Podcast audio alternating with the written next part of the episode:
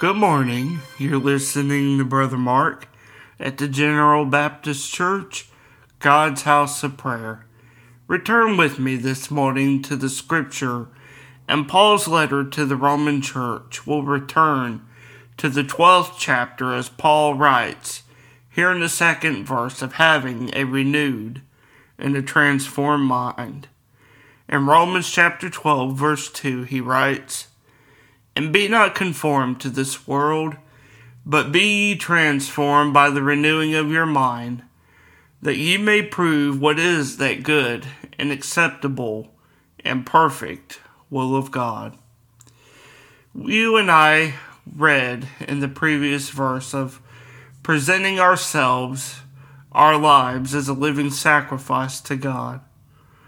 Our life must emulate the holiness of God in every act, in every aspect. When we do just so, our lives become a sacrifice to God, as Paul writes that indeed is holy and acceptable. But here in the second verse, we see how the Apostle Paul continues teaching the church, reminding them of not being conformed to this world, but to become transformed by the renewing of their mind through the Spirit of God.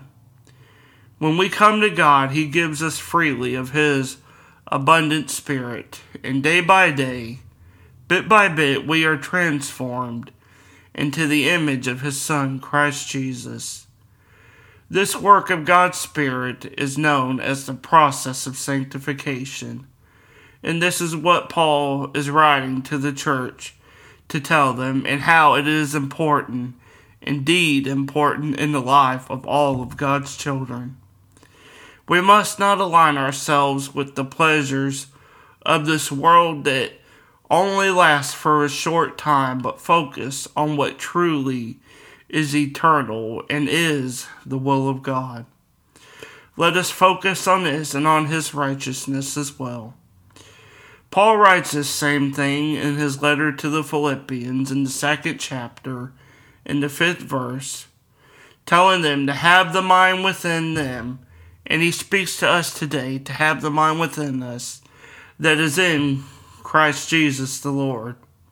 As we focus on him and are transformed into his image, our lives. Truly, indeed, they truly become a living sacrifice before our Heavenly Father. I pray this scripture is a blessing to you this morning and will comfort you in your coming day. God bless.